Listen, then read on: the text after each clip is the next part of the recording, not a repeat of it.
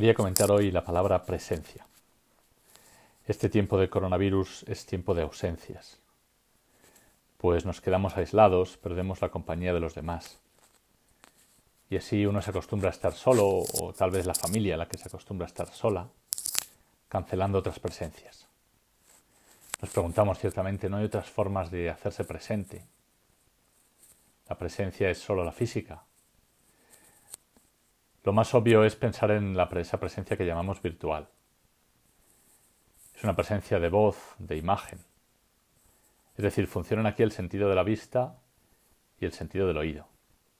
Y es ya mucho. Oímos la voz, vemos el rostro.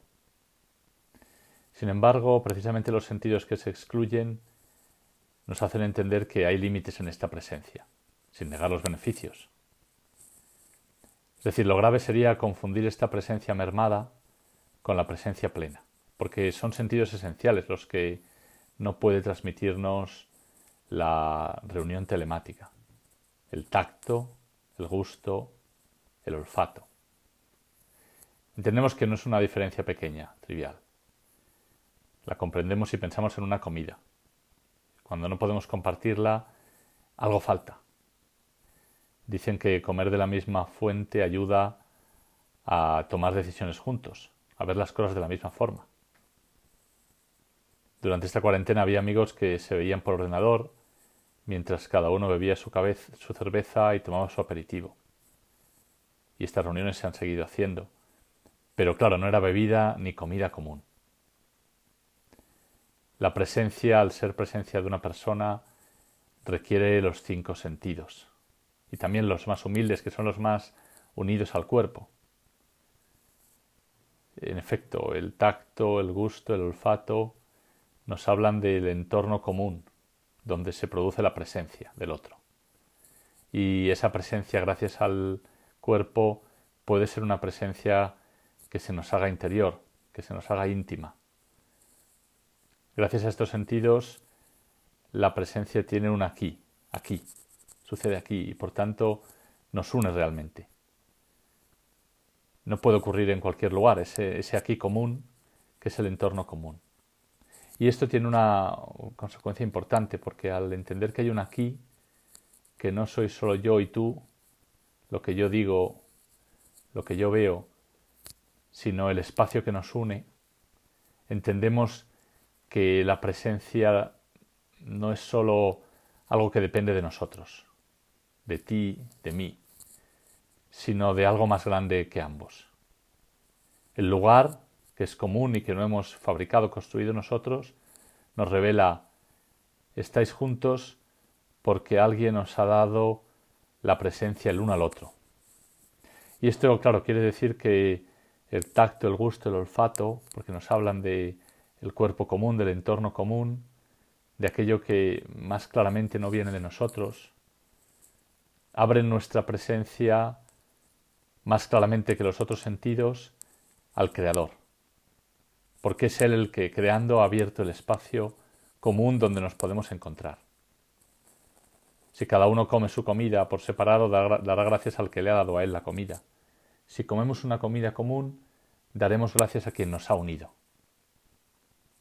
En este tiempo de Pascua estamos leyendo el Evangelio de Maús que San Lucas nos ha conservado, donde Jesús se hace presente a aquellos dos que huían de Jerusalén y que no le reconocen. La presencia de la vista y del oído le ven, le escuchan, no basta para saber quién es Él. Será solo en la comida juntos cuando se abran los ojos. Y entonces no le verán. No habrá una pantalla que haga visible su rostro y ni habrá altavoces para escuchar su voz. Sin embargo, nos lo quiere decir así San Lucas, entonces Cristo se hace presente en un modo más profundo, porque la comida evoca la Eucaristía, los sacramentos. Él se hace ahora tan presente que transformará aquel fuego que ellos sentían en su corazón en una energía que les va a hacer correr hasta reunirse con la comunidad. El sacramento entendemos que no es una presencia meramente virtual porque precisamente porque toca todos los sentidos. Santo Tomás de Aquino se pregunta si Dios está presente en todas las cosas.